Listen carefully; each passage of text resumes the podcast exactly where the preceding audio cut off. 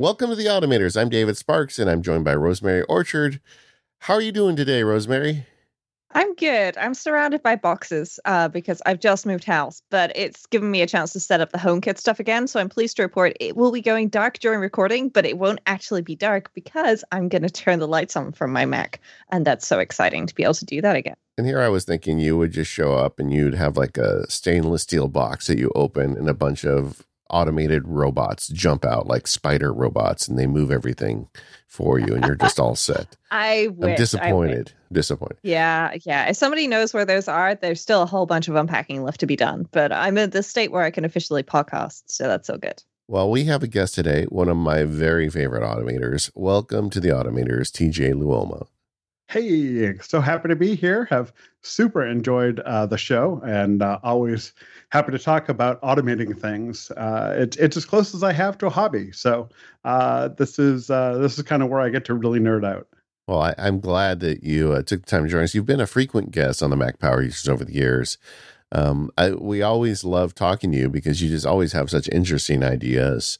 Uh, you changed my life a few months ago when you recommended I buy rollerblade wheels for my office chair. I thank you every day now when I sit and I'm not wrecking my floor and I can literally roll across the entire house on one push. So that's awesome. Uh, but that's not why we're here. Uh, we're here today to talk about automation. And that, like you said, is your hobby. Uh, we're going to cover with TJ today because his stack runs deep, gang. We're going to, at some point, we're going to get into some Stream Deck cool stuff he's doing and uh, but I think let, let's start out, TJ, just with a little background. How did you turn this into your hobby? How did you become such a big automator? Well, you know, it was interesting. I, I think it goes all the way back to uh, going. I, I started college, entered college as a computer science major because I really enjoyed computers. And I thought, oh, well, obviously, computer science is the thing that I should do. And then I took a programming course and realized that I hated programming. Um, because, and I tell people it's the difference between enjoying driving a car and being a mechanic. Um, and I really enjoy the driving. I really enjoy driving a computer. And uh, I mean, I grew up watching the Jetsons. I mean, the robots are supposed to do things for you. Uh, and so I really got into the idea of how can I do these things? You know, how can I do something once and then not have to do it again. Uh, and that's really been, uh, you know, the, the secret to me is like, if I realize I've got to do something again and again and again, uh, especially if something has to be done in a sequence, I'm terrible at remembering these things. And so if I can, you know, do it once the right way, um, I'd, I'd, much rather do that once and then have some kind of a system there to help me uh, replicate that uh, at at uh, at will. Yeah, you know, I'm like you. I, have done the online courses. I've made, you know, apps for the iPhone using Xcode and going through, but I mean, real basic stuff and used APIs. But to me, that's like, that is a profession. If you want to get good at that, you have to spend all your time doing that. Whereas the bit I want is I want to be able to drive a computer enough to get my work done for me sooner, but I don't necessarily want to write the apps that do the work. Yeah, and I'm the complete opposite of both of you. I love yeah. programming and writing code and figuring out why this doesn't work. It's always Python and the indentation is wrong. That's always the answer for me. um, but you know, it, it, it's uh, for me, it's great fun figuring it out. But as you said, TJ, it's all about the actual steps that are involved. It doesn't really matter how you solve it. Um, you know, providing you end up figuring out what the steps are that you need to replicate, and then you know a solution where you can ideally drag and drop like Lego to get everything in there. I think this is the point where somebody has to say, "Yes, we know it's Lego. What uh, blocks and blocks and and something, whatever the." But everyone knows what we mean. Yeah, never call them Legos. You do that, right, yeah. the whole internet writes you email. I'm just telling yeah. you that that's a that's an important safety tip. If you listen over the last few years, I've been very careful. It's, it's the hierarchy of things not to do on the internet is like you know messing with a cat, a puppy, and calling things you know Legos. Yeah. So yeah. I think the fact that you've merely used the word now means you're going to get email. So you've been warned. I'm writing an email to both of you as we speak, just to uh, cover it for the K- listeners. Casey at caseylist.com. No. yeah. So, so TJ, we are going to, uh, like I said, we are going to kind of get into the deeper stuff later in the episode. But I wanted to start out. I mean, there are people listening to the show that that you know don't do scripting, but they use kind of like the basic automation tools, you know, the holy trinity of text expander, keyboard maestro, Hazel, that kind of stuff. Uh, share some some automation you've done with us recently using like UI scripting and those types of tools. Sure, uh, you know that there's. Uh, there's always something, and I love using all of those uh, different tools.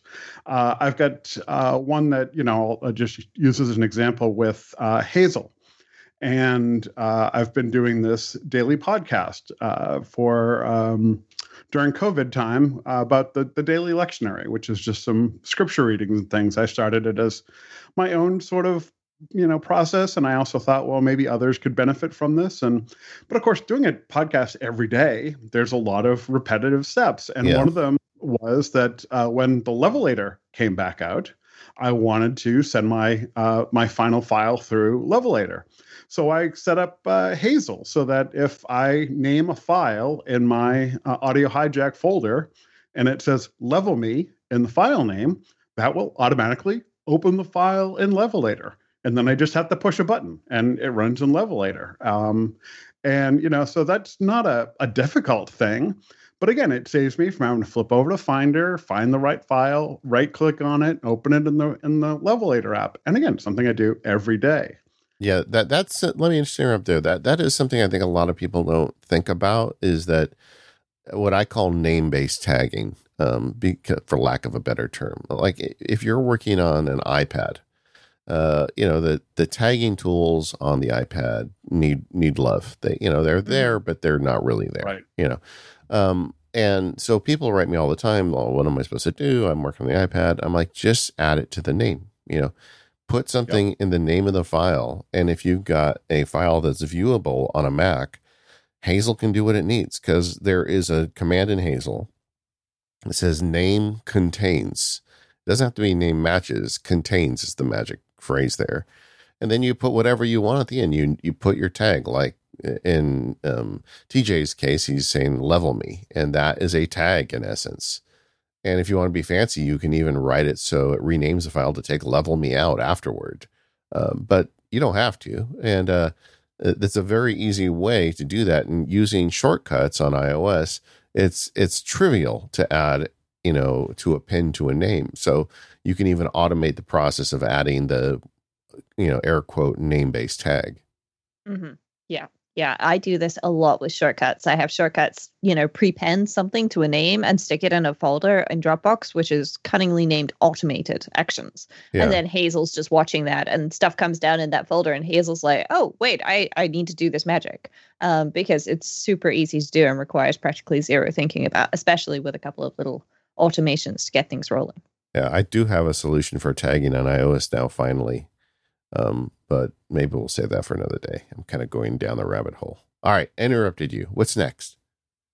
Uh, well, continuing my my belief that there are only about Mm, seven or eight actual people in the world who write AppleScript, and then the rest of us just Google and copy and paste. Yes, yes. Uh, I found I found a glorious thing that uh, which is an AppleScript that will move your dock from being on the left to moving it to the bottom. Because when I'm editing files in uh, Fission, I want to be able to go all the way to the left side of my screen without popping up the dock or getting into the dock. So usually I've got my dock on the left which is where God wants it to be. Um, but you know, sometimes I do will move it out of the way. And what I was doing before was um, I had a uh, uh, I was using a, a, shell script, but it had to kill the dock. And with the Apple script, you don't have to kill the dock, which you know has some other side things. And so now I've got this little toggle where I and I, I hit Option D, and it'll either if it's on the left, it goes to the bottom. If it's on the bottom, it goes to the left. And like two days later, I saw somebody, I think on either the Automators or MPU forum, asking, "Hey, how do I move my my dock around?" And I'm like, "Hey, let me share this Apple script that somebody wrote ten years ago that I have now copied that you can now copy." Yeah, you know, it took me a minute to compute that because I was thinking you were talking about a document, and uh, but oh no, you're talking about the dock with the apps, and of course, yes, dock, yeah, yes. yeah, and uh, automating moving that is is a great idea. Where where's your dock, Rosemary? Uh, well, I, I have just been told that it belongs on the left, so I've moved it. uh, it was on the right. Uh, I have an ultra wide monitor, so for me, it makes very little sense to put the dock at the bottom of my screen, simply because I've got a lot of horizontal real estate and I've not got a lot of vertical in comparison. Um, so I I have it. I had it on the right. It's now living on the left. I'm gonna try and see, but I'm right-handed and I tend to look over to the right for things. So uh, I'll see how it goes. Well, it's interesting. One of the reasons that I do that is only because uh, I that's where the Apple menu is. It's over on the left. And I used to remember pinning when you used to be able to move the dock like all the way to one side. Yep. I'd have mm-hmm. it pinned to the very top left corner. So basically, it, that was just where you could send your mouse uh, but I think either left or right is acceptable unto the Lord. Uh, on the bottom, though, makes no sense because our monitors are definitely all wider than they are, unless maybe you've got you know your monitor turned into portrait mode or something. But uh, um, left or right, I think, is probably almost equally acceptable. Or if you're like feeling nostalgic for Tiger or something like that, and you just want it to look old. Yeah. But the uh, hiding on or off, since we we've gone down this rabbit hole. I do not hide my dock because it confuses me when it randomly reappears. Um, and I'd much rather have things consistently be in one place. I usually have it viewable unless the only the exception is like if I'm I'm working on something and sometimes I just want to focus, I will actually hide the dock and the menu bar, which is still weird. But I've got a wide monitor too, and I can get two pages and like a, a, a pages document, pages I work yeah. Um, and then I like sometimes just being able to see that um, and not have you know sort of anything else except what I'm trying to to write, but usually viewable on the left. Yeah, I, and I'm sure there's a way to AppleScript the the toggle to hide the dock on off and on. If you can move it, I'm sure you can hide it via AppleScript as well but I've never really felt the need to automate it. I, I put it on the left years ago, and that's basically where it stays. Sometimes I'll move it to the bottom if I'm screencasting and people want to see my apps, so they're easier to see. But yeah. that's the really the only time I ever do it. I was gonna say there is an exception. I have the dock hidden and at the bottom when I'm screencasting because then I can just mouse down and people will be able to see it if I'm navigating between apps and not using the app switcher with Command Tab. Yeah. Well, um, that's like now. Where are you using that script, TJ? Is it just a uh, just a simple move the dock, or is it part of something bigger? Uh, it is a, a keyboard maestro macro uh, that I have uh, connected to Option D. Uh, control yeah. op, uh, Command Option D, of course, will hide or show the dock, and so the Option D just seemed like a another good um, keyboard shortcut. Yeah, yeah, it makes sense. I feel like mm-hmm. the um, if there's ever something you want to do system based on your Mac, if you just do a Google search for Apple Script and describe what you want to do, it's it's there. Just the other day, I was looking into methods to automate um, killing the microphone input. You know, I was thinking about trying to turn one of my Stream Deck buttons into a mute switch and that is doable with a USB mic because there's an easy Apple script. It's like four lines that will set input volume to zero, which does the job. Except because I have an XLR microphone, that's not addressable via Apple script. So it kind of stopped me in my tracks. But uh, just most things you want to do, just like TJ's dock movement, just Google Apple script and describe what you want it to do, and you'll be surprised how often somebody's already written for you. Those eight people yeah. have been really busy. Yes. yes, they have. And and then the other 8,000 of us have figured out how to hack six different scripts together and we have something kind of kludgy and it's probably got some duct tape in there but it also achieves what we want and it moves the dock and hides it at the same time. So I'm betting if I google for that I'm going to find it. But that link's not in the show notes yet. I'm actually thinking maybe there's only two people. It's Sal and Doug and that's it. Uh. You know, and basically everything else is derivative. Yeah, that's possible. It all traces back to Sal. yeah. All right. Drop another one on us. This is good. So uh, I've got uh, I've been using the uh, this is another one that that is is a free tool uh, that I think a lot of people uh, might know. Uh, well, the new tool I'm using is called Rectangle, and this is replacing an app Spectacle, which did the same thing, but Spectacle developer apparently is pointing people towards Rectangle. And what this does is it lets you assign keyboard shortcuts to moving uh, windows um, around the screen. So if you want something at the top left corner or centered or full screen, uh, full screen but not maximized. You know that that yeah. difference there. Um, th- that's one that uh, again I do have this really nice monitor now that. Um, uh, I think it's like a 27 inch monitor, and, and, so you know being able to move things around precisely uh, has been a very handy thing because you know if you want if you've got all the screen space rather than just having one window in the center, why not have two windows side by side? Yeah, now see, I've done all of that with Keyboard Maestro because they've got all those windowing tools in there.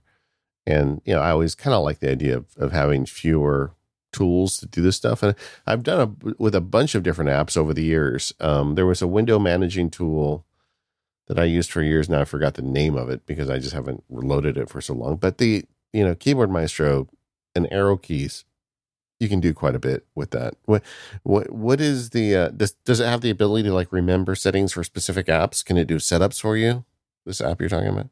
I don't think so. Uh, but one of the things that it does uh, that I, you know, I've I, I know I could probably figure out in Keyboard Maestro, but it, it's just one of these things where it came prepackaged. Is sure, like you can have it do like over to the right, and then it'll it could either make it like larger or smaller based on like if you keep hitting the same key yeah. Um, so that it does, you know, thirds, I guess is the word I'm looking for.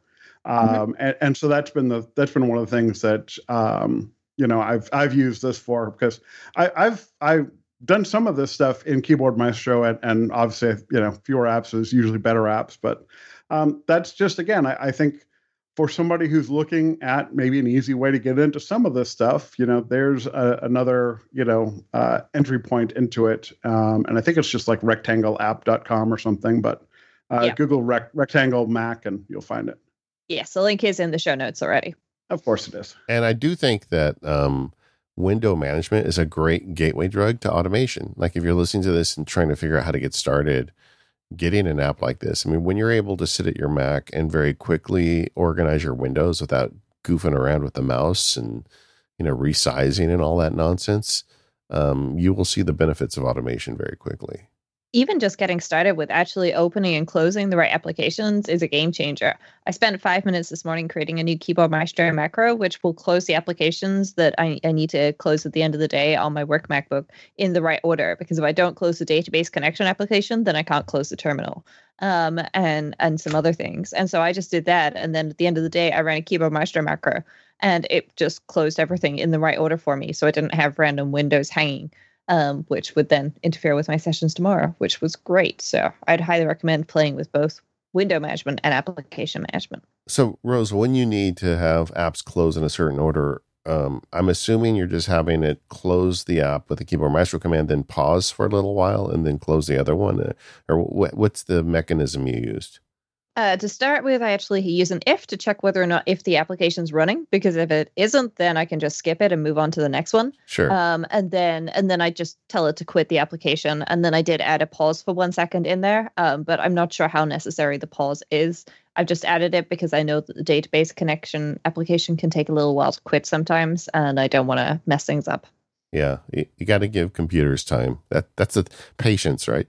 Um, yeah, yeah. TJ, I bet you've got a fancy end of day script. Just knowing you, I can't imagine you don't have one. Yeah, I do. I, have got one that that will basically, um, you know, th- shut down all my uh, applications. Uh, I've got what I did. This is one that uh, another one that um, you know, COVID uh, has me working from home uh, which I haven't done before, and and so figuring out that that work life balance thing, you know, that everyone who works from home has talked about, and I was sure it wasn't going to be a problem for me because I'm special, and guess what? I'm not. Um, We're uh, all special, just not in the ways that we would hope that we are. Exactly, exactly. So yeah, I, I did. I had this thing, and and I had it. Um, matter of fact, I've got one that that will run and. Uh, it will actually warn me uh, that it's about to run and shut down uh, at uh, at six o'clock every day, and uh, it will close my mail application. It closes OmniFocus, uh, and uh, you know it's and then it just to just to make things even more difficult for me to keep working, it will switch to the login screen using like fast user switching. So like I'm, I'm literally like I'm not it's not shutting down, but like I would have to log back into my computer to keep on working. Wow. And and if nothing else, you know what? At least I stand up, walk around, you know, refill my water bottle or whatever, and then I decide, you know, do it, do it. You know, can this wait till tomorrow? Um, and then I've got a couple of um, macros in Keyboard Maestro that will not let me launch my. I use different email applications for my work email. And one of the reasons for that is it won't let me launch it on the weekend. Uh, mm. It will see it hmm. launch and it will say, nope. It'll put, put up a notification and it will put it back down. Now, obviously, I can turn that off if you know something dire comes up. But you know what? Something dire doesn't usually come up on email. It's just this sort of habit we get into of, oh, I wonder, you know, I should check my work email. No, you shouldn't. You should not. I am totally going to steal that and do that with shortcuts on my iPhone because the work chat pops up. And if I'm on holiday or something, I shouldn't be popping in there to see what's going on. You know, I've already changed notification settings. So I'm going to have it check my calendar. And if I'm not supposed to be working, it's going to, you know, not open it. It'll open, I don't know, uh, Netflix or something, which go. would mean I have go. to install Netflix on my iPhone. But yeah, I, that, that is a genius idea, TJ. Totally stealing that. That's, uh, and that's possible on multiple platforms now, which yes. is great. Yeah. yeah Instead absolutely. of rerouting to Netflix, though, go to like a meditation app or something. You know, it's a there weekend. Just. I mean, Netflix is a way of meditating. I haven't watched TV I, I in weeks. So depends on what you're watching, probably. All yeah. right, so let's break let's break down the mechanics of those. Um, you know, the is it how are what is the uh, steps you're using? Is it an if statement? You're checking against the day. Uh, yeah, when the um, uh, I'm, I'm trying to find it now. When the uh, application launches, uh, it checks uh, basically the hour and the day. And uh, if the day is, uh, well, my, because I, I work, you know, as, as a pastor, I, I, do work on Sundays. but so mine checks to see if it's Friday or Saturday. Um, and if it's Friday or Saturday, then it, it, will just quit the app and pop up a notification that says you're not supposed to be working. Um, and Keyboard Maestro has, you know, built in uh, notification tools, and you know it can just do quit specific application, um, and uh, then it will. Uh, I think it also, if it passes that check and it's not those days, then it will check to see if it's after.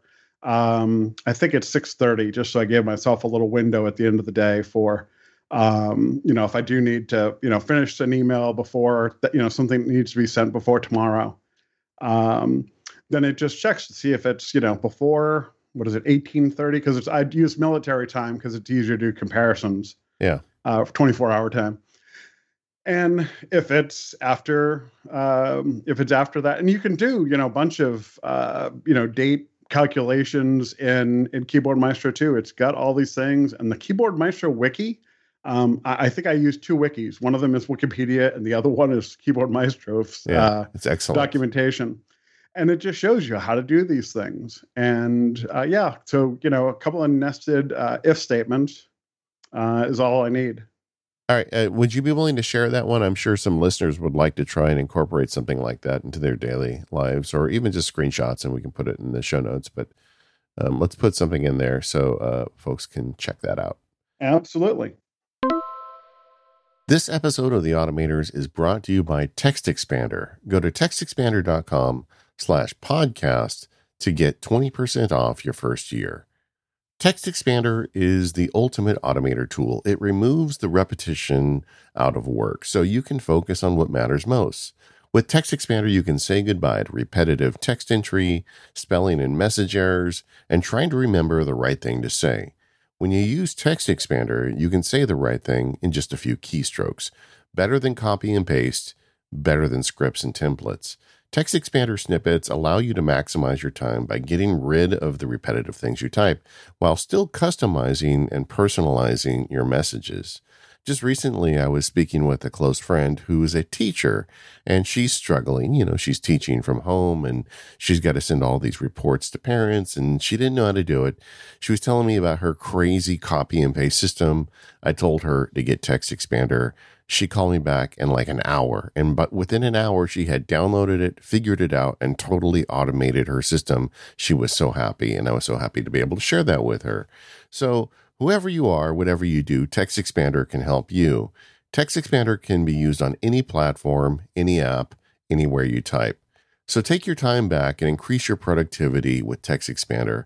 And best of all, Automators listeners get 20% off their first year. So go to textexpander.com slash podcast to learn more about TextExpander and let them know you heard about it here on the Automators. And our thanks to TextExpander for their support of the Automators. Yeah, you know, we were talking before the break about shutdown scripts. I've got one too, although mine isn't as nuclear as yours. I uh, I actually leave my Mac running in the background to run mail rules. So like there's there's certain things I actually leave going, but there's something to be said to have a shutdown style automation from your Mac.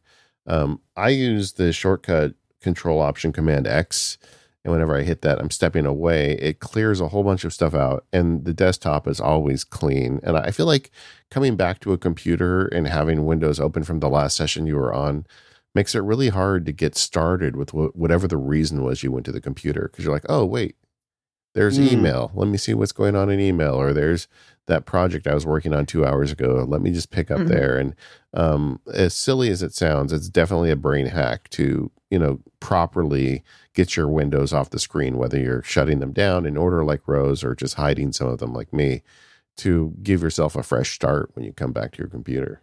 Yeah, and if your mail application, you know, like badges, either your menu bar or the dock app, always quit that before you come back to something because you don't want to come back and, and sit down and see a little one in a circle and go, oh, I wonder what that is. I you don't need that. There's literally nobody who listens to this show who has badges on mail. I, I have badges on mail. you do. We, yeah, we need to rethink I, our relationship, Rose. What are you doing? I'm sorry. I, so I have badges on mail for some mail accounts, uh, and not all mail accounts, just because there are sometimes things where, especially work stuff, um, you know, if I'm getting email uh through on there's a particular backup account if i get email on that then it usually means that it's the end of the world and we should probably deal with it soon um so you know i i do have that I get it. I used to have a badge on for VIP emails, then I realized I was just ignoring it. So why have it? Fair enough. Fair enough. Yeah, I saw a family member's iPhone not too long ago. And they had, you know, thousands and thousands of unread me- messages in their inbox. I'm like, you know, you can turn that badge off. And they're like, well, I noticed when the number changes. Oh my goodness. okay, yeah. Fine, it hurts. Yes. It hurts. so painful. Yeah. Yeah. Yeah. Uh, what else you got for us, TJ? What else you doing lately? What, what's the latest automation you've added that's just delights you? Uh, well, again, I'll go back to um, the um, the podcasting. Uh, so i I came up with a, a series of uh, Keyboard Maestro shortcuts that will do things uh, again that are repetitive but need to be done in the right order. And I found myself again you know, even though I've been doing this for a long time, I, every now and again, I still find myself doing something over again. I'm like, wait a minute, I should be automating this. So the, uh, the, the what I end up doing with the the daily podcast, the daily lectionary podcast, is I end up with uh, nine files um, because I, I each one of the readings I record as a separate file, and then I edit it, and um, but then I need to combine them again. And so I can do this by opening one file and then opening another file, select all, copy, close that window, paste it into the first one. And if I do this nine times, then I have all the readings in the right order. Well, I mean, nothing screams uh, automate me more than something like this, right? Where yeah. it's like, I need to flip the finder, I need to hit the up arrow once, I need to open this document. When Fission opens, I need to, and there's this weird thing where, like, even if you just, even if you haven't changed anything um, in an audio file in Fission, it will it will act like it needs to be saved so then you have to tell it that you don't want to save anything because nothing's really changed so i've put all of that together and so now i can hit uh, one button on my stream deck uh, you know i select the, the correct file in the finder and it will just in sequence open these nine files and paste them all together and i just watch it happen and it's it amuses me every time there is something to be said for an automation that takes a little time to finish Yes. And your computer screen is just flying. I've got some like that for some of my legal processing and things I do where I, I push a button and it's like, it'll take it three or four minutes. And someone will say, well, man, that's a long time. Is that really automation? Well, for me to do that would have taken an hour, you know? So yes. it is mm-hmm. definitely automation. But just, you know, to watch the little robots inside go to work, it, it's, it can be delightful. if an automation takes the same amount of time as it would take to do it yourself, even if your only achievement is that it is always consistently doing the right thing, that's an achievement. And then you can just, you know, go off and get a glass of water and stretch your legs or something and come back and it's done. So you don't have to do it. And I, I still consider that a win, you know, whether or not you're actually saving time, as long as you're achieving the accuracy, you know, whatever your goal is, then you're you're winning. No, absolutely. Because again, it's that thing of, oh, you know, did my fingers hit the right? I, I, here was this really silly one the other day. I had, uh, there's an app called Displays, um, and it will show you like all the different resolutions that your monitor can do. Well, the, the one I'm using now has like a hundred of these. Yeah. But you can turn them off. And what, it, what you had to do was down arrow, spacebar, down arrow spacebar. So I wrote a keyboard maestro that did down arrow spacebar 10 times. And I did that and I kept repeating it until I hit the rest of the list. So now it only shows me the resolutions that I really want. Simple thing, but you know what? I kept hitting down arrow twice and then spacebar. And then I had to go back up and hit one of them. It's like, no, just have the computer do this. Yeah, and I call that, I guess, user interface scripting or UI scripting, where you're just literally using the existing interface but using automation rather than your fingers to manipulate it. And it's just that is some of the easiest scripting. Anybody can do it so long as you've got a tool that supports it, and Keyboard Maestro does. Um, and you can find so many uses for that in the Finder, in the menu bar, you know, in, anywhere in your computer. And you know, I was just um, doing something recently. You know, we Rose and I have been working on this idea of scripting uh, Toggl and I just used the Toggl application and wrote a UI script for its user interface. It works. It's not great. I mean, Rose has a better solution for it, but almost anything you do, you can you can script this way. Yeah, yeah, you can. And it, it's amazing what you can get away with by doing that.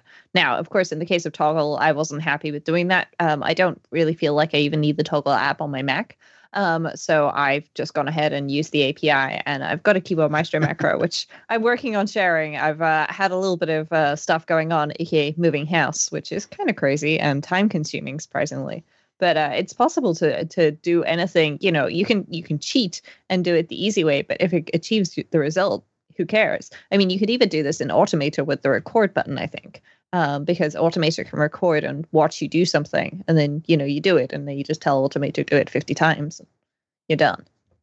So Keyboard Maestro even has a method where you can create little temporary scripts to do that. Like I made one recently where I needed to hit two carriage returns and then a backspace to remove tabs and bullets and on a weird text thing I was working on and I had to do that for like a hundred lines, and I just made a quick little temporary script. Now, TJ, when you did this with your arrow keys and your monitor, did you do as a temp script, or did you just make an actual script for it?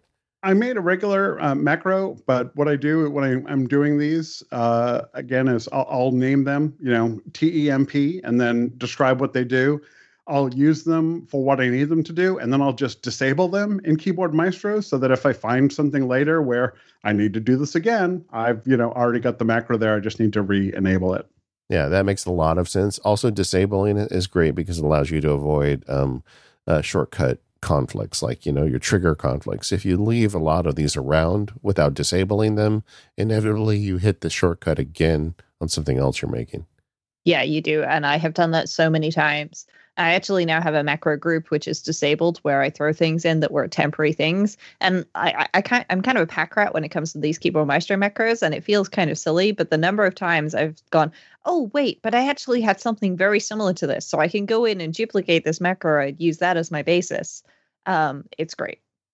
So, what are you doing these days? Let's take it a little step further. Um, um, you are also writing a lot of like just script based automation um, what tools are you using for that, and you know what kind of problems are you solving with that? Well, most of the the scripting that I do uh, is shell scripting, uh, which is just something that I've picked up for a long time now. Uh, when I was going back to the college uh, days, I, I, was fortunate that my college had a bunch of uh, NeXT computers. This was in the early 90s. And uh, I started learning there about uh, using shell scripting to do again, just very little things. And so, you know, I've got things where, uh, you know, I've got, uh, I can automatically record podcasts that are live streaming uh, using uh, FFmpeg.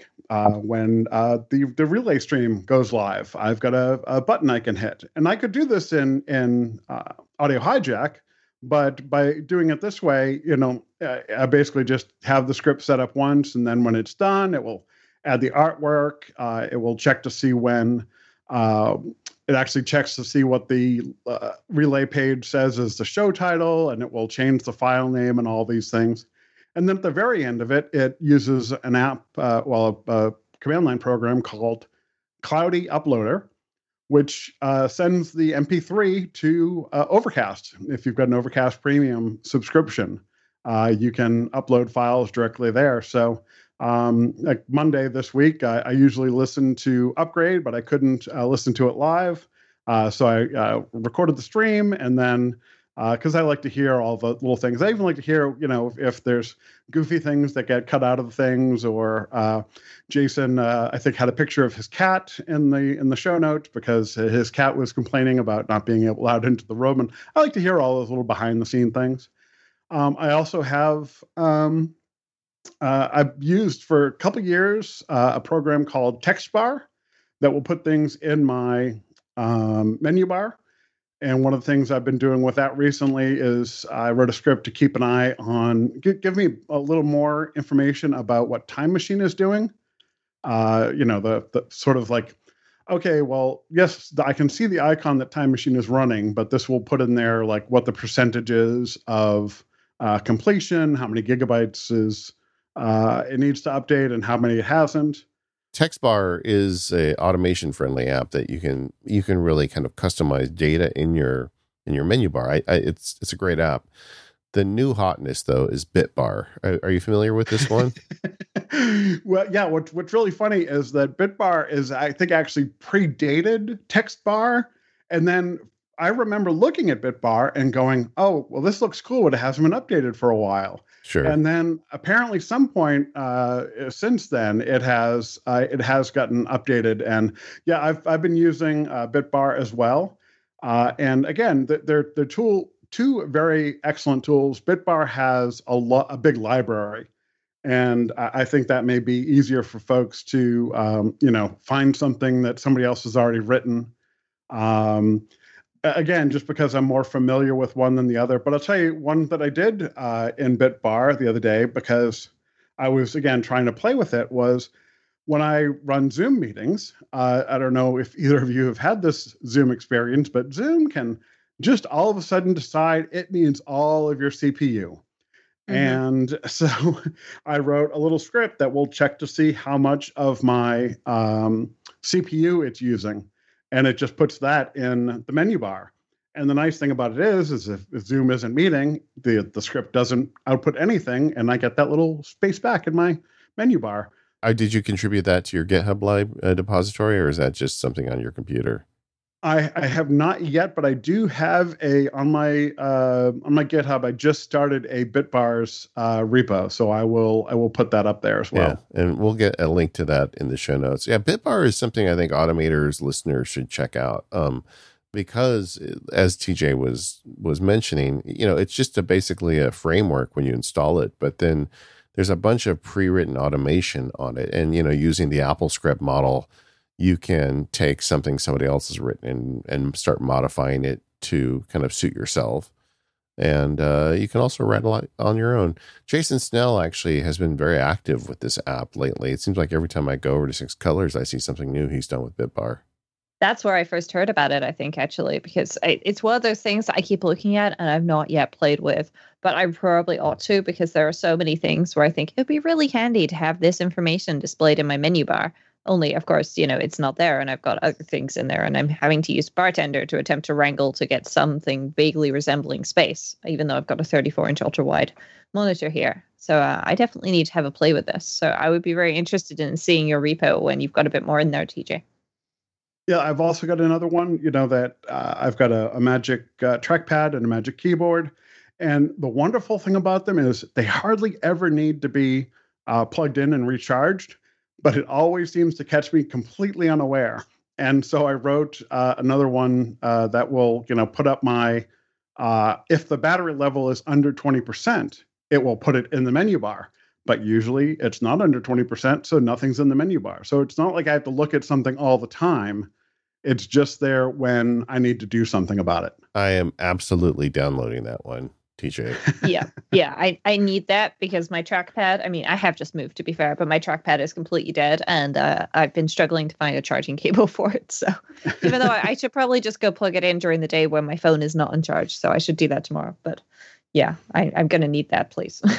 I, I'm writing myself another note. I was spoiled by the because uh, for years I used just the Apple keyboard and trackpad and mouse, and uh, the and then I went to the Logitech mouse which also runs forever on a charge.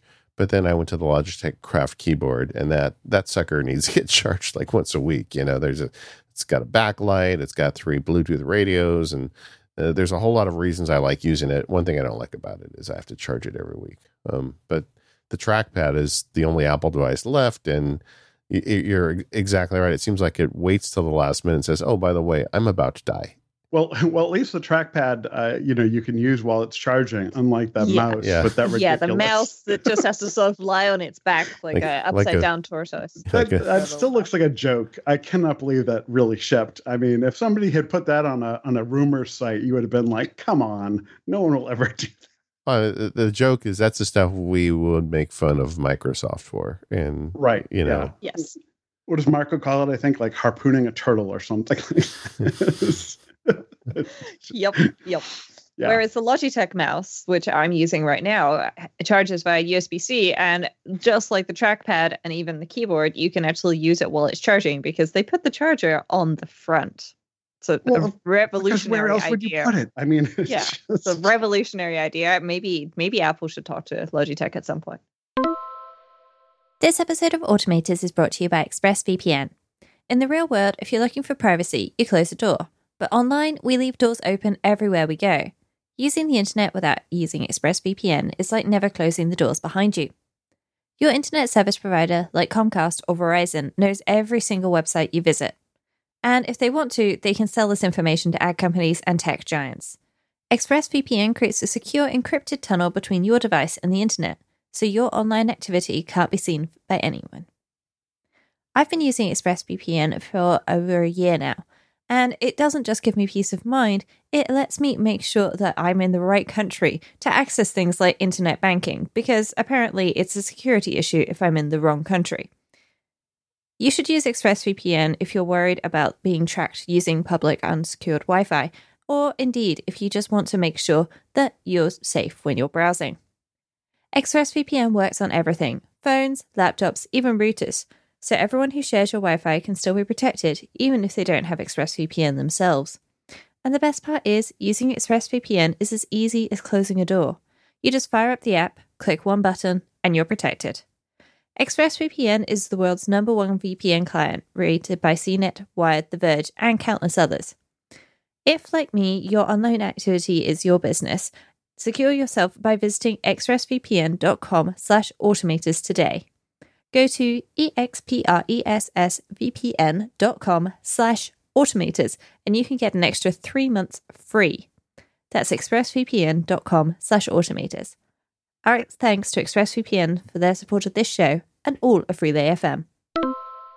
So TJ, we I first reached out about getting you on the show because I was playing with a macro that you posted for a series of macros actually that you posted with uh, you know, calendar integration and Stream Deck integration and awesome nerdery, I think is the correct phrase, which shows your calendar events on your Stream Deck so that you can actually see, you know, like what's happening and what's going to happen next and how's your day going. And I love this. How did you come up with this? Where did you get started? Oh, well, again, uh, COVID. Um, you know, uh, there have been so many meetings and I'm on so many Zoom meetings and things like that and uh, not only is it hard to keep track of what day it is, it was sort of like, am, am, I done? You know, am I done for the day? Was really the thing that I wanted to be able to see. And um, you know, I had no idea what a Stream Deck was until I saw in the release notes for Keyboard Maestro now supports Stream Deck, and I'm like, oh, what's a Stream Deck? And I looked at it and I'm like, oh, okay, it's a thing for streamers. I don't need that. And then I looked like, oh, what can Keyboard Maestro do with it? Oh, it can output any text from any macro in onto a button. And the next thing I knew, I had ordered a 32 button or however many buttons this thing is. um. And one of the things I wanted to do was, you know, um, reminders are great and everything, but I just want to be able to glance down and see something. And so right now I glance down and it tells me I have two meetings left. The next one's at 5:30, and that's three hours and 13 minutes away. Now it doesn't tell me what the meeting is, but now that I've got that prompt, I can think, oh, right, I know what that is. And then when I, after my last meeting of the day, it just shows the little uh, smiley, um, what is it, uh, Fantastapal instead of Fantastical, uh, which I love. Uh, it just shows that little smiley icon. I've told those guys so many times that should just be your icon. What are you doing? That's so cute. Yeah, and they actually, I posted this on Twitter, and they actually sent me like a nice high res, you know, with a transparent background that I could use for it. Um, and it, it was really the, the the hardest part was figuring out how to get my you know how do you automate your calendar in this way well there's this old old i mean i think like 2006 was the original version of this uh, command line tool called icalBuddy and of course it's not even called iCal anymore right but it still yeah. works and um, it wasn't working with uh, Keyboard Maestro. It wouldn't work with TextBar, and it wouldn't work with um, uh, launch daemons. And I just could not figure it out. Could not figure it out. And I, I asked each of the developers, and the developer from um, the developer who makes Launch Control, I think his name is Robbie. Oh gosh, he's such a great guy. He actually looked into the source code, found a bug, patched the bug and sent me an updated version of this command that I could use with launch. And then it would work with Keyboard Maestro as well. And all it does is it outputs a list of your calendar items. And so a little bit of scripting later, I had it count, you know, it's just doing basic things like it's counting lines and it's, again, using military time, 24 hour time to uh, compare the current time to um, when the meeting is. But the really cool part is, I think this is the part that, that kind of sets it apart for me, is when you get 30 minutes before a meeting, the button can change color. And usually all my icons are, you know, have a black background, but then it has, I think it starts out blue and then it goes to yellow about 15 minutes before the meeting. And then about five minutes before the meeting, it goes red. And that to me, I mean, I'm just always going to see that. I don't know where you all keep your Stream Deck, but for me, it's right above my keyboard, like it's an extra function row. so I'm always going to see something that's changing color in that line of sight. And mm-hmm. that was really the, the first time I had really totally geeked out on a Stream Deck and Keyboard Maestro. And it's probably still the most complicated thing I've done with it, but I use it every single day and uh, absolutely love, uh, you know, just having that there. And I just know that that's my meeting spot. So when I glance down, I can always know. I just remember reading that you were buying a Stream Deck, thinking this is going to be so good for us because TJ is going to automate the heck out of this thing. So, can you walk us through the steps, though? It's, and I've described what it does, but for people who want to try and build this, and we've got links in the show notes so you can download a bunch of these pieces, but kind of give us a little bit more nitty gritty here. We're the automators, we can go crazy. Sure, sure. Well, I mean, again, Keyboard Maestro is just such a smart tool so you can make a a macro that can take input. So when you call a, um, a keyboard maestro macro from a script, you can give it like an argument. So the argument could be blue, green, you know, red or whatever, and then you can use those in the macro.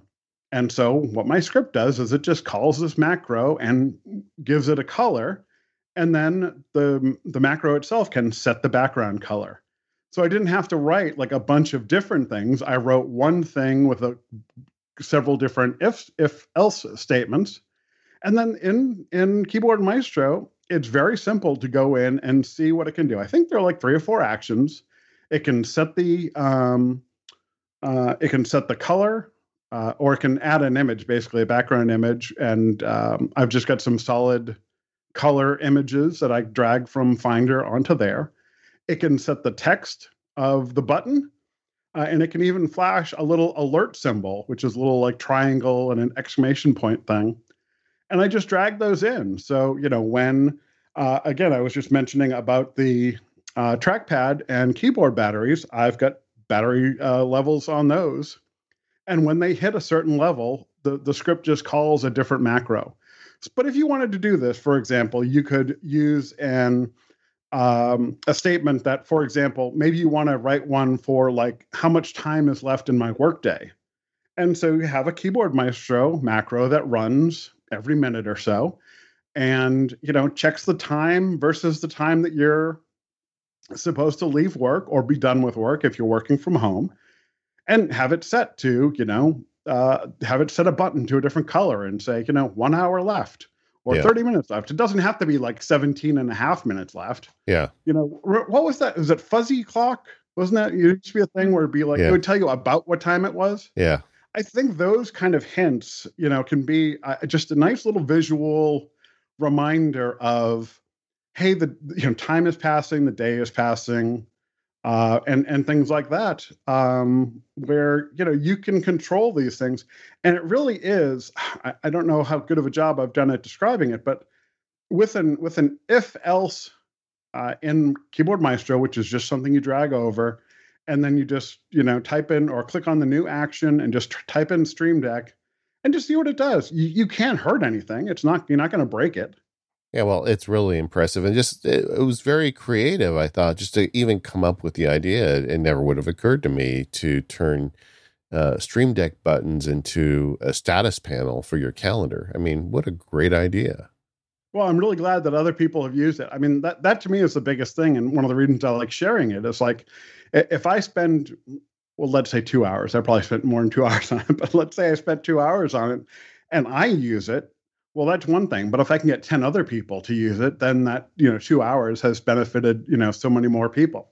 Exactly. Yes. And it's one of these things. I saw it and I downloaded it and went, oh, and it immediately gave me ideas for other things that I could use. So somebody in the Mac Power Users Forum a while ago posted a macro for getting your Zoom microphone status um, and putting that in in a keyboard maestro uh, or in a stream deck button. And, and so i've done a little bit of modifications there and i've now got it. So if it's running then the macro runs every 30 seconds. But when the macro when zoom quits or launches then it runs the macro too. And it also sets it to the zoom icon if zoom isn't running because you know then i can just launch zoom from a button. And you you gave me an, an, the idea of how to enhance that a little bit to modify it. And it, it's great to be able to you know get started with something because this way that you broke it down for me at least made a lot of sense and it's all documented on github which we've got the link to in the show notes well that that's awesome because again i mean sort of like the you know the, the the few people who write apple scripts i realize that not a lot of people may be able to write the shell scripts but I've always been somebody who so I learned very early that if I did not comment on things, I would come back and have no idea what it did or why I did something a certain way. And so I've I, I sort of see comments as a teaching tool of, you know, not not only for other people, but for me and you know, the proverbial me in six months who comes back to this and goes, Why did I do that this way? and you know there may be a very good reason for it that if you know i try to go oh i've got a much better idea now and it turns out i tried that and it didn't work so yeah i mean i think that the comments on it and seeing other people's examples um, i think examples are, in, in all these sorts of things are are crucial because again somebody's going to have a better idea or at least a different idea that you might not have had. That that's the thing you know once you've got somewhere to get started with this stuff then it's so easy to go in and have fun and get nerdy with it. Um, or even if you decide that you don't want to have fun and get nerdy with it you just want to leave it as is you know that's fine you know there's there's plenty of choices. Well i i think it's brilliant. I love the way you documented it. So anybody that's listening to the automators that owns a stream deck go check this out even if you're not a shell scripter tj's done the hard lifting for you this is this is so fun to set this up, and I uh, I agree with Rose. This is uh, TJ at his best right here doing stuff like this. But you know what? You also on your site have pictures of your Stream Deck buttons, and we need to talk, brother. There's some stuff in here that uh, I don't know what it is, but I want I want to know. Oh, okay. Uh, so what else have you done with your Stream Deck? Oh, for instance, you've got one that looks like the outline of a processor with the number three percent in it. What's that? I think is that the one that, that there is a uh, just in the if you go to your Stream Deck and you click on the more actions, uh, there is one in there that will in. have a yeah. CPU.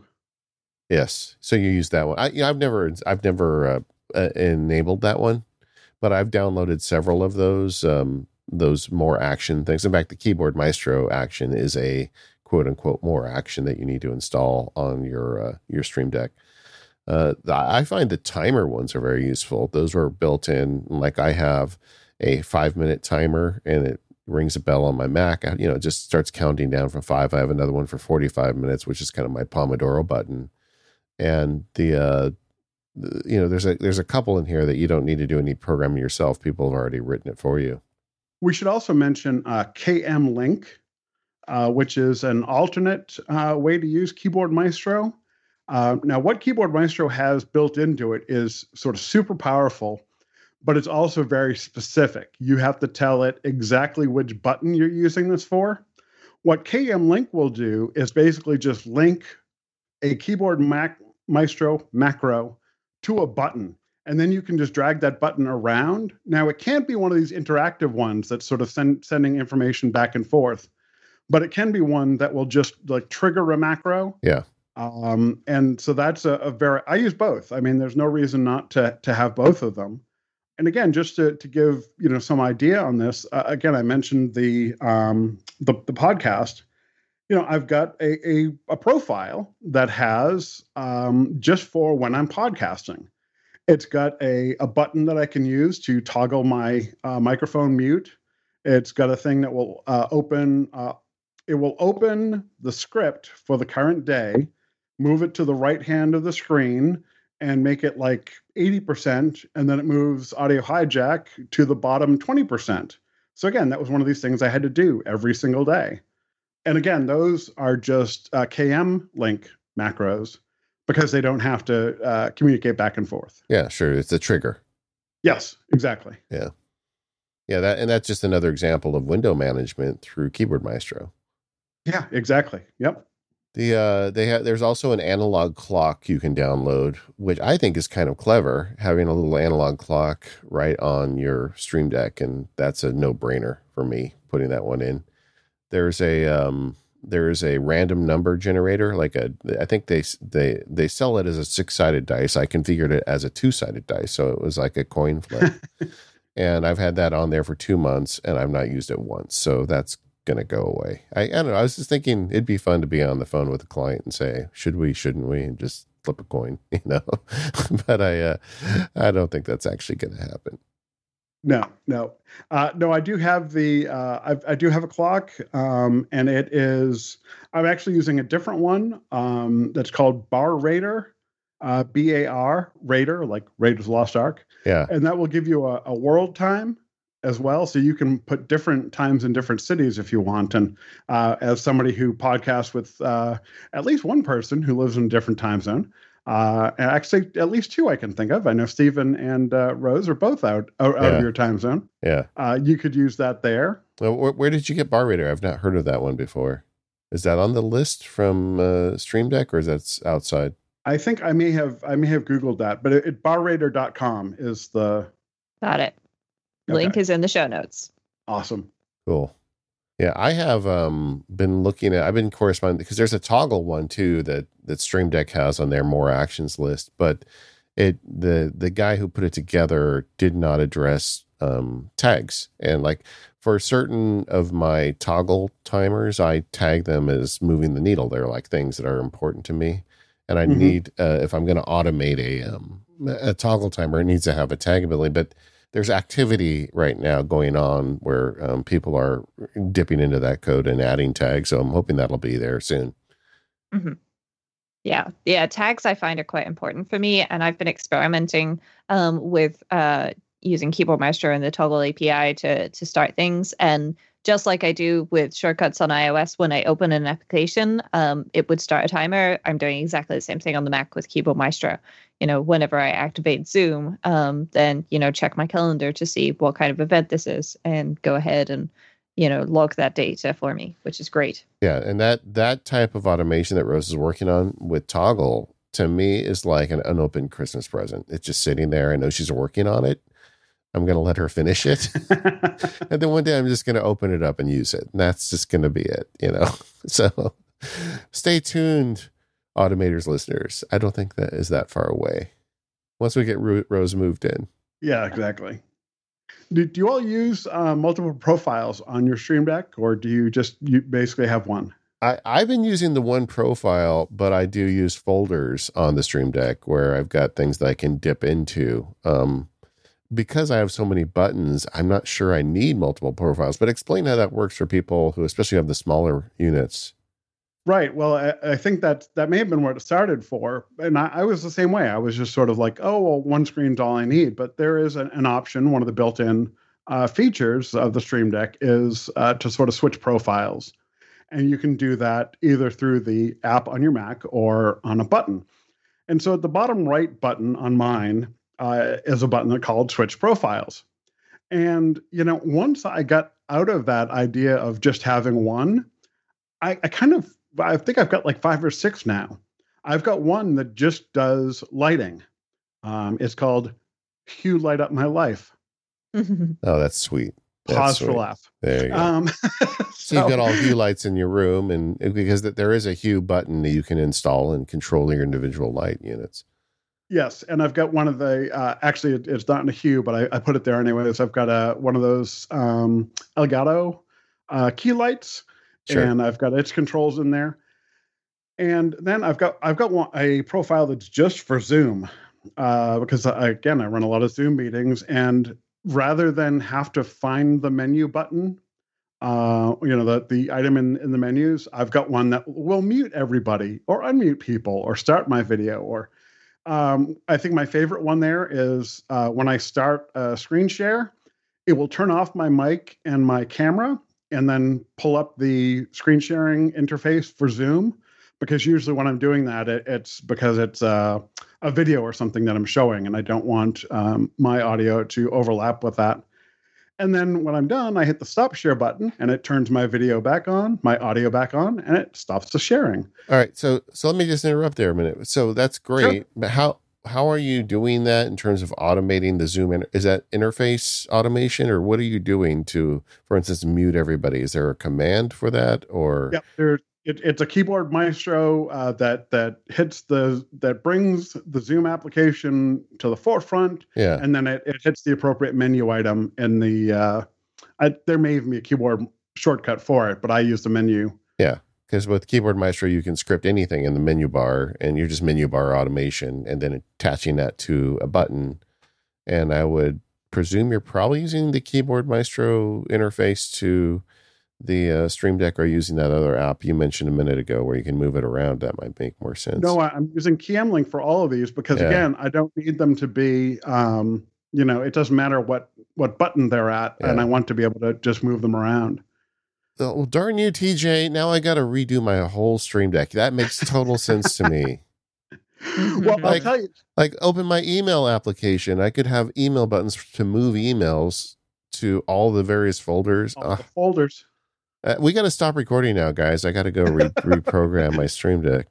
Well, the good news is, is I was playing with this a while ago, and uh, I, I love it because I have it activate a different profile when I'm opening OmniFocus, for example, and then I have buttons for different perspectives because I only have a limited number of perspectives in my OmniFocus sidebar and then I just have different ones appear. And especially with moving, I've had multiple perspectives related to moving, um, which is it sounds very nerdy um, and perhaps slightly over the top, but it's really helped me, you know, stay on top of things. And you know, I've I've been very happy with the fact that I've only got the medium size Stream Deck, so I've got uh, 15 buttons on mine. Which is not as many, but with the ability to switch profiles and automatically switch profiles, I, I'm pretty happy. Yeah, I'm just thinking ScreenFlow needs its own deck, and you know why not Safari? Yeah. You know, all right. So Rose, uh, I'm so glad you guys figured this out for me. This is going to be great. Rose uh, took it a step further. She's automating switching the profile based on the app she's in.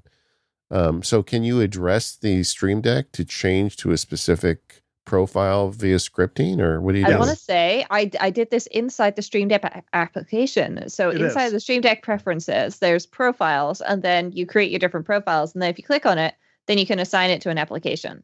So I've got an OmniFocus profile assigned to OmniFocus. So as soon as OmniFocus is active, the whole Stream Deck lights up for OmniFocus. Yeah, it switches over. Okay, I'm in. I'm in.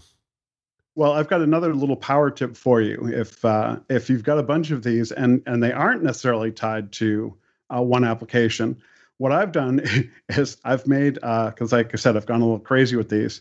Um, I have now have a profile um, that is just a bunch of uh, buttons that go to profiles. A, a, profile button. Yeah, I knew I knew that was where you're going. I didn't interrupt you. I'm like, this guy's made a profile for profiles.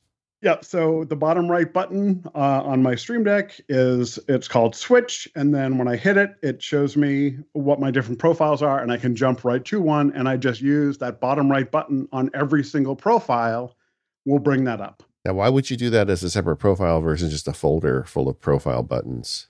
I, I could have done that too, but this I just because I could I could go to this profile from from anywhere. I just from any of my uh, um, but I, yeah, folder I could have done folder as well. Okay, I just want to make sure I wasn't missing anything. You also have a volume uh, button on your basic Stream Deck profile. So with the number 19 under it, was that are you able to set your you're just setting your input volume or your output volume? What are you doing? That's just a, a quick uh, it will it will mute if I hit that button. And if it is muted, it will show me that icon will turn red. Yeah. Uh, to show me that uh, my output is muted. Um, because it's embarrassing when you try to figure out why your computer isn't playing any sound and then you figure out that it's just because it's muted. Mm-hmm. Um, what that allowed me to do was I could take it off my menu bar. This is not only easier to see, uh, but um, you know I can just toggle it right there rather than having to mouse up to the menu bar. Um, and I've got a keyboard. At least one of the keyboards that I use um, doesn't have the Mac um, little logos on the on the keys on the function keys as to which you know what does which. Yeah. Uh, and now that I've got the uh, my MacBook Pro, which has the Touch Bar, um, again, I, I don't necessarily have immediate access to that. I just like having a button. No, I, I, I do the same thing for the same reason because like the phone will ring and I've got music playing and I feel like Precisely. a fire drill just went off and you know having a place where you know you can press a button and have that taken care of is going to solve it for you. See, I just tap the top of my HomePod and it pauses the music. And I've been using the HomePod Play Everywhere, so you can just say, you know, magic words, uh, play music everywhere, and it will play on all of the AirPlay 2 enabled speakers in your home, which includes the Sonos one in my bedroom, yeah. which I'm very excited about.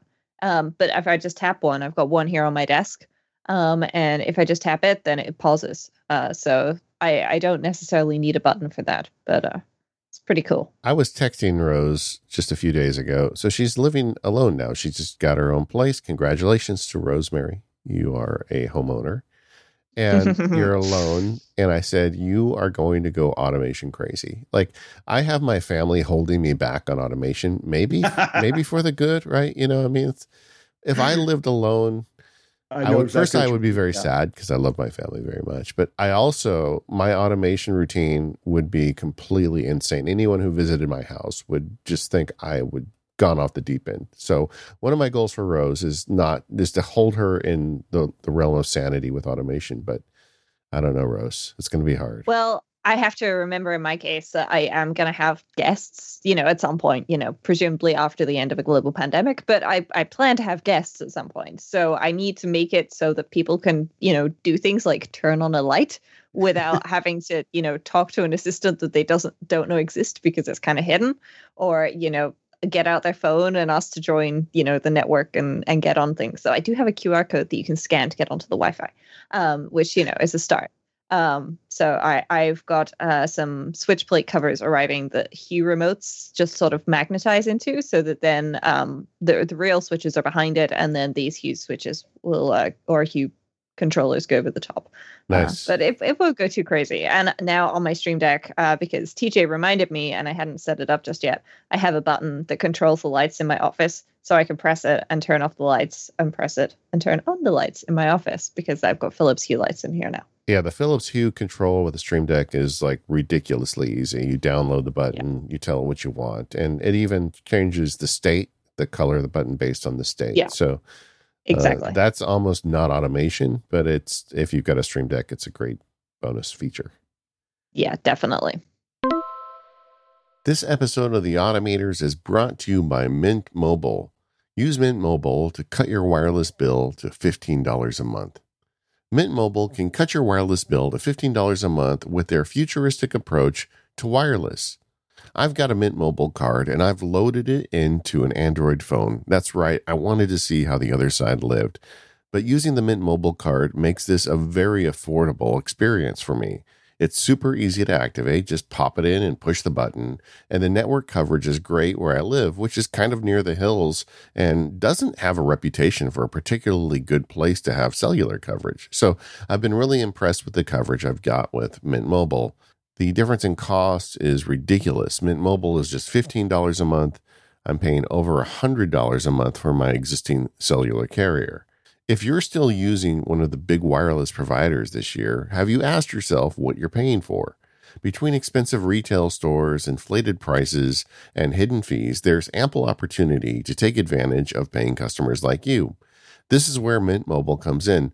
Mint Mobile provides the same premium network coverage you're used to, but at a fraction of the cost because everything is online. Mint Mobile saves on retail locations and overhead, then passes those savings directly to you making it easy to cut your wireless bill down to just 15 bucks a month. Every plan comes with unlimited nationwide talk and text, and you can stop paying for unlimited data you'll never use. Just choose between plans with 3, 8, or 12 gigabytes of 4G LTE data. Use your own phone with any Mint Mobile plan and keep your same phone number along with all your existing contacts. Just ditch your old wireless bill and start saving with Mint Mobile. To get your new wireless plan for just 15 bucks a month and get the plan shipped to your door for free, go to mintmobile.com/automators. I've been super impressed with Mint Mobile on my Android phone and now I'm using it all the time. That's mintmobile.com/automators. Go there now, cut your wireless bill to 15 bucks a month at mintmobile.com/automators. Our thanks to Mint Mobile for their support of the automators and all of Relay FM. So, TJ, while I was digging around in this fabulous calendar uh, macro that you've got for Stream Deck, I noticed that there was a link that said Relay FM, a link to the Mac Power Users Forum. and then I clicked on it, and there's a 32 button Stream Deck with just all of the Relay FM podcast logos on it. What happened here? What's going on? Yeah, this was one of these, you know, what David was just saying about going automation crazy. It was one of the, it wasn't too long after I got my Stream Deck and I was just like playing around with it. I'm like, what can I do with it? And um, I, I do have, you know, again, I've, I've got some automation built around Relay. I listen to I, I think I listen to almost all the relay shows. And so all of a sudden I was like, huh, I think there are just about as many relay shows as I've got buttons on here. What if I made a button for each one of the shows? And then I added one for like the live stream um, and another one for the calendar of when the live streams are and and things like that. And so next thing I knew, I had a, an entire profile of uh, of relay shows and things like that. And uh, you know, I have updated. I think I need to update it again, but uh, I, I, did tell. I emailed Mike and Stephen and said uh, at some point that they weren't allowed to add any more shows uh, because I was running out of buttons. So, so, so what are uh, the buttons doing? are they just going to the website, or are they downloading? The Most of them just go absolutely just go to the website. I did have one. I'm not even sure it was on that profile that would um, launch audio hijack and hijack the live stream if I wanted to. Uh, but I think yeah, I think all these were just w- website links, and it was it was just uh, absolutely a um, an exercise in ridiculousness. But uh, it was fun to do, and uh, and to see all the and I you know I took all the artwork for the different shows and made those the you know for the the buttons and everything, and uh, it is it just makes me smile when I look at it. And so yeah, I mean I I have buttons with my my show artwork on them, and when I press them, it sets the whole thing up for recording you know, and, and ah. you know, so it yeah. puts the windows where I want them. It opens the apps I use to do the recording, and I have an alternate button press that gets me to the advertising page. So if I need to record ads or whatever, so I've got like buttons for that. But I've never thought about buttons doing buttons for everybody else's shows. I think I need to, you know, I need to get in there and do that. Why not? See, I well, have folders which have the the icons on them so that then yeah. I can I can jump in and I can say I'm recording or I'm doing prep or I just want to check the sponsors or whatever and then you know means that you know if I'm recording and I want to check the sponsors I open the folder and then I press sponsors but uh, that's that's reasonable for me. I was just thinking too we were talking about Bitbar uh, a little earlier I've got a, a Bitbar script that will uh, tell me if relay is broadcasting live uh, and it will also show me the most recent show that was uh, posted to the site, and it even pulls out the little blurb paragraph. So uh, sometimes if I do find a show that I'm not, you know, uh, I don't listen to, I'll I'll find an episode that looks interesting up there, and um, so yeah, I, but you know, I think we really Stephen now has a Stream Deck. I was very proud uh, that that uh, David talked him into getting a uh, one, but I think Mike needs one, and then he. Uh, Mike has a... one. I saw it oh, on Instagram he? the other day. Yeah. Oh, yep. okay. I wonder if that's new. I haven't heard him talk. Yeah, I, I, think it was because they're getting ready to do the podcastathon, and the way I sold Stephen on the Stream Deck was, look, if you're going to be doing a live video thing with multiple cameras, uh, the Stream Deck, that's what it was. It's called Stream Deck. You know, that's what it was made for. Absolutely. You know, right out of the box, it supports a lot of the tools he's using. So he got it, but you know, like a nerd, he's got into it now, and he's doing a bunch of other stuff with it too controlling his lights. I'm going to send him a link to this show. I'm sure Stephen will pick up a couple tips from this. Uh, it, it's really crazy. And, and if he's got one, I'm sure Mike's going to get one. Uh, do you miss it? Like, I know that you've got your laptop connected to your big monitor, but presumably sometimes you're not connected to your monitor. You've got so much of your workflow going through the Stream Deck. I would imagine that could become a little crippling to you. Yeah, you know, it is. I, I um, you know, before March 15th, I didn't even have like a home office set up at all. And now, six months later, I'm thinking, boy, it's going to be tough for me to go back to my regular office because now I've got a standing desk and I've got my microphone set up and I've got my stream deck and I've got all this stuff. Like it's a really nice setup. So I do uh, find that I miss it. I think the saving grace is that a lot of my uh, Keyboard Maestro, a lot of my buttons do connect to Keyboard Maestro things. So I can obviously do that another way. But again, I just, you know, it's it's something, it's some kind of combination for me of an extension of the menu bar for things that I can just glance at and get information, and an extension of the dock where like I can launch applications or I can launch shortcuts or things like that. And uh, so yeah, I definitely do, you know, m- miss it when it's not there. And for a while, I was uh, bringing it back and forth uh, between my my church off the Stream Deck back and forth, and that that was it does not fit in a laptop bag very well. yeah, you know what? Just get a second one for as much as you're doing with it. I, I was going to say that I, am seeing two choices here: either get oh. a second Stream Deck or use something like Better Touch Tool to program the touch bar so that it's useful to you. I have been considering getting a second one because I have two machines I record at, and it's really frustrating for me to be here without it. But also at the same time, like like TJ, I've scripted a lot of stuff to keyboard shortcuts on Keyboard Maestro because so much of this stuff for me starts in Keyboard Maestro. But you know, I, I did that webinar last month on the idea of contextual computing, and I think this is something that really speaks to automators because in you know the the big picture problem is when we go to use a computer there is a you know there's there's three steps. There's the intent which is your brain says i want to do x. Then you have to go to the app and then from within the app there's the action you know? So uh, what you really want to go straight from intent to action because that app step in the middle becomes a problem quite often like i want to go do something that involves the internet and you open safari and suddenly you're looking at you know dogs surfing and you're like oh wait a second. I the the intent never made it to the action. Or the same thing email. I want to go deal with customer support email and you go in and you get in the inbox and you're, you're looking at nigerian princes or whatever. But the um I think that you know using automation, it's very easy to cut that middle step out where you go to the app, but you go to the app at the exact website you want, or the exact mailbox you want, or mm-hmm. whatever the exact thing you want is, and you know tying that to keyboard shortcuts.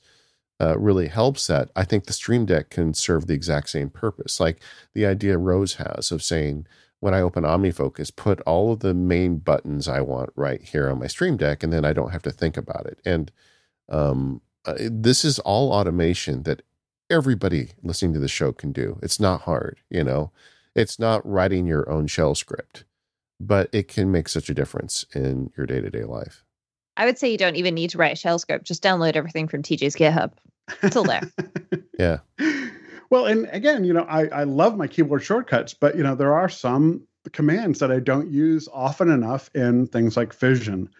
And so I just made a button for it. And it's like, okay, you know, now I don't have to remember that F6 in Fission is, you know, clear all splits. Now I've got a button that's called clear all splits. And if I use it once a week, you know, I've still got it there and I, it saves me the, the mental, you know, overhead of, you know, either remembering, you know, what menu it's under or any of these sorts of things. And yeah, that's stuff that absolutely everybody can do because it's just a matter of, you know, you go and you find it one time and you map it out. And then the next time it's just push a button. Well, because I have to now go spend an hour fiddling with profiles because of YouTube. answer a question for me. Uh, if I have a app specific profile, let's say I have an OmniFocus profile, but then while I'm in OmniFocus, I want to do something else. Can you switch profiles even though it's you know yeah. automatically switching? So so it's just it it triggers that profile when you trigger the app, but it doesn't lock it there.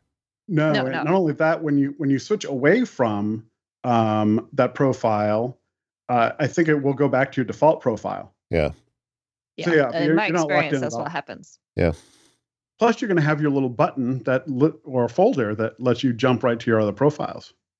Well, that that's all good stuff, guys. There, there's so much, there there is really, I mean, so many tools out there for people that don't necessarily write shell scripts that can massively automate their lives and their their computer usage. And I think that's you know really I if if I if if you gave me one automation tool, it would absolutely be Keyboard Maestro. The the difficulty is it's overwhelming at first, but it can do it can do things like uh, TextExpander can do. It can do things like Hazel can do with like moving things, and and it can just. But I think the thing that's best about it is that once you figure it out, it really can do all of the things that you used to using your keyboard or mouse for for doing. And my two favorite forms and I say this, you know, I, I think the the Mac Power users and the automators, I think of those as one, but also the Keyboard Maestro forum is just a great forum. The developers there, there's a bunch of helpful folks on there. Um, and so that's a great place to go, you know, when you're starting out to go get help. Yeah, definitely. And I've got so many things from there. And also just going there to see how other people do things so that you've got that basic idea of you know what you need to get started is great. Definitely recommend checking it, that forum out. So now that you've wrecked my afternoon, I have one for you. Oh, um, we recently had a guest on Mac Power Users who the guy who scored like Frozen and Mulan. Oh yeah, and, and uh, he uses an app called Metagrid with an iPad, and Metagrid will trigger Keyboard Maestro scripts, and it's a button panel for your iPad that you could stick underneath your Mac. I think I've seen. I think somebody was talking about this on one again one of those those forums. Yeah, it, it it's it, they're talking about in the they're talking about in the forum. It's thirty bucks. It's expensive, but it literally lets you script, and I can't use it because it it's breaking in iOS 14 right now, and I'm on beta because I'm recording screencasts for the paperless field guide, and so I'm very disappointed I can't use this app. But um, it's like yes. adding another whole pile of buttons to your to your computer. So I'm just going to drop that in your ear, and I'm going to check back with you in a couple weeks. You, you you probably don't know how much how effective that was because when you were talking about you know bringing your Stream Deck with you, I picked up a Mac uh, no an iPad Mini a couple months ago on Woot, and the ma- mistake I made is that it's only a 16 gigabyte, which is so not enough space. I don't know what I was thinking. So, so it'll hold the operating system. yeah, yeah, I think there's I think there's like nine gigs left when you're actually using it. But I could I could make that a portable Stream Deck with this application. Um, so yeah, I I think you may just have uh, you may have cost me at least some. T- no, no, you're definitely going to cost me some money too, aren't you? Because you said it was thirty dollars. So yeah. But there there are people that swear by this app. I have not um I can't attest to it yet because they haven't updated it for iOS 14 and I've got a bunch of stuff going on where I've got to be in these betas, but but man, just looking at the screenshots, I'm thinking this combined with a Stream Deck, you uh you could have a lot of fun. It, it could feel like the Starship Enterprise pretty soon, sitting at your computer. Yeah, my, my mini is not running the beta. My my 12.9 iPad Pro is and my phone is, but the mini is not. So see, it was it was meant to be. Apparently. The other thing that I've tried with my mini, because I also have an iPad mini, which I love setting up next to my Mac because it is great for things like that. I've been playing with MFCDeck, which is a, a, a great app by Adam Tao, who has been, or Adam Tow, sorry, who's been on the show before. He's created Launchcuts and um, a few other really awesome tools. Um, but the other thing I've played with is Cell's um, accessibility keyboard hack where you can create a custom oh, accessibility right. keyboard and put it on your iPad either through Luna Display or through Sidecar. And then you can just tap on the buttons. Um, and I've got a Logitech Crayon, so I can tap on them um, if I'm using Sidecar. But most of the time, I just use my Luna Display actually. Um, and that is pretty awesome. Um, and both of those help me do a Stream Deck type thing. Of course, there is also a Stream Deck for iOS app, but that's a monthly subscription of I think ten dollars. It's not the cheapest, but if you want to try out the Stream Deck and you don't want to invest in the hardware, then you know ten dollars to try it for a month. To if you've already got an iPad, that could be pretty good. Yeah, the the thing that sells Metagrid for me is that it built in support to trigger Keyboard Maestro scripts, and it's like okay, now I can do anything with this. Yeah, I wasn't aware of that, so that that's a definite uh, awesome feature. Yeah, I'll be adding it to a future update of the Keyboard Maestro Field Guide, but I just I've got to get it running right now. It pairs, it goes to the pairing pro. The app loads, and then it goes to pair, and it just crashes immediately. I got an email to the developer. I'm sure they're aware of it, but and you know I, I don't like to hassle developers on beta software crashes, but they right. should they should at least know about it. I'm which I, they must because I mean it doesn't pair, so the app is not working. That's a very cool app that I will be trying out. My iPad mini, just like TJ's, is not yet running the beta just because I need to take screenshots of stuff that's on iOS 13 every once in a while.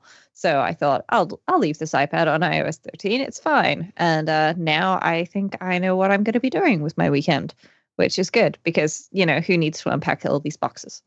So this is a theme of the show. I, I have another thing that you guys can get into that I can't yet and then in a couple weeks, I'll just call one of you up and say, "All right, what do I need to know?" it sounds like you need an iPad Mini, David. Is what it really sounds like. Man, you uh, guys uh, yeah, just want yeah. to spend my money, don't you? just Happy the full set, the you know, top to bottom, full set. Yeah. I'm just sitting here with a little halo floating over, over my head. It may be created by a Philips Hue bulb, but let's just gloss over that. It's fine. Yeah. Well, TJ, I am so happy we were able to get you on Automators. It's so fun having you on Mac Power Users. You always bring something to the table on Automators. I knew this was a show where we could go straight to like nerd level 10 and you do you delivered as always. So, uh thanks so much for giving us your time today. Oh, I'm I'm thrilled to be here. I've really enjoyed the show, and and you know, more automation is better automation. So glad uh, glad there's another way for for folks to learn how to do this and get over, especially that initial hump for people of of being a, uh, intimidated by you know it doesn't have to be a, a, huge complicated thing start start with something small you you do repetitively and um boy you know and and then again get great ideas from listening to the show all right, we have a bunch of links from the stuff we talked about, but where should I point people at that want to learn more about TJ Luoma? Well, I, I actually have been. I, I'm notorious for moving my website around, but I did actually. I, I paid for WordPress for three years because I figured that would at least keep me there for three years. So uh, they can go to rhymeswithdiploma.com. Uh, and of course, that's how I've explained to people how to pronounce Luoma my whole life but you have to be able to spell rhymes with diploma. Yeah. Uh, or you can go to luo.ma, which is uh, which will forward you there. Um, that's my that's my little vanity domain that I uh, I pay an outrageous amount of money for every five years. Well, we are going to send people to that place. We're going to send them to your GitHub repository. Are you a Twitter guy? I don't know if you are or not. I am. Yeah, I'm. I'm still on. I'm still trying to keep Twitter is not not entirely terrible. Uh, there is TJ at TJ Luoma, and uh, love to to talk to folks there. So, and uh, usually it's a good place. You know, if I'm working on something and I've posted something fun, I usually will link to it uh, from Twitter as well. I, I, don't post a lot anymore uh, compared to what I used to back uh, in the before times, but um, I, am still using it and still get in, enjoyment from it. Well, I can tell you um, when we switched Mac Power Users forums off of Facebook over to our own forum, everybody told me how that was going to fail miserably, but it hasn't. And it's it's I I get a kickle out of just like when I search a problem and the forums that I set up are have the answer, you know, and and you are a big part of that. You are one of the frequent contributors over there, always helping people. And I out. never once used the Facebook forum because I have a Facebook account, but I loathe Facebook with all my being. Yeah. But uh, that's another subject. So yeah. yeah, I'm very glad that you did that. And Discourse is really good. I mean, I was never a big fan of web forums to begin with, but Discourse is a really good, uh, a really good uh, set of software. So that's yeah. Uh, that helps it's it's just been great. But I just wanted to thank you publicly for being in there and contributing so much, and of course Rose too, who really is the only reason we were able to make it work without turning it into a bunch of horrible people spamming ads and stuff. Rose is, is critical to the success. Well, I think Automators and the Mac Power users are both very fortunate in that the listener group is full of wonderful people, just like TJ, who are always in there sharing all this cool stuff that they've got and that they've made and helping each other out. You know, yeah. it's the community really that makes it. And uh, every so often there might need to be a little bit of a helping hand with moderation, but it's a very light helping hand. Yeah, it, it's a nice place on the internet, and, and there aren't a whole lot of those. So I'm really happy to have have a couple more. I'm really making an effort to get in there more often. It, it just you know, it takes a lot of time to produce these shows and all the other things I do, but I really, I, I never have a bad experience when I go in there. So I, I've just got to get in there more often. But either way, thank you for all your contribution there and being so generous with all the cool automation stuff you've come up with. Uh, this will not be your last appearance on the Automators. I will guarantee you that. Wonderful. Look forward to it. All right. Uh, thank you to our sponsors, and that is our friends over at Smile, ExpressVPN, and Mint Mobile. We are the Automators. You can find us over at relay.fm slash automators. You can also find us at automators.fm. That cool forum Rose is talking about, that's at talk.automators.fm. You can go there. Um, what's going on in your life lately, Rose? I know you got done moving. Have you got any cool posts you've done or things you want to share? I've got a lot of stuff coming because I need to finish redecorating before I can truly go automation crazy. But there's a whole thing with a home theater setup. Um, though I will add a spoiler for audio nerds, it does include a soundbar because my living room is tiny. Um, but there's going to be a whole series of uh, home theater automation and indeed how I automate my entire house coming up in the not too distant future, along with that promised Toggl keyboard maestro automation. Yeah, i have been obsessing lately on trying to figure out if I because I can get my camera to do facial recognition with HomeKit. If it can reliably recognize me walking in the front door, can it play, you know, Star Wars through my HomePods as soon as it sees that I came home. I've been working on the, my hang up right now is my face. For some reason, it's not consistently recognizing my face, but there's hope. There's hope.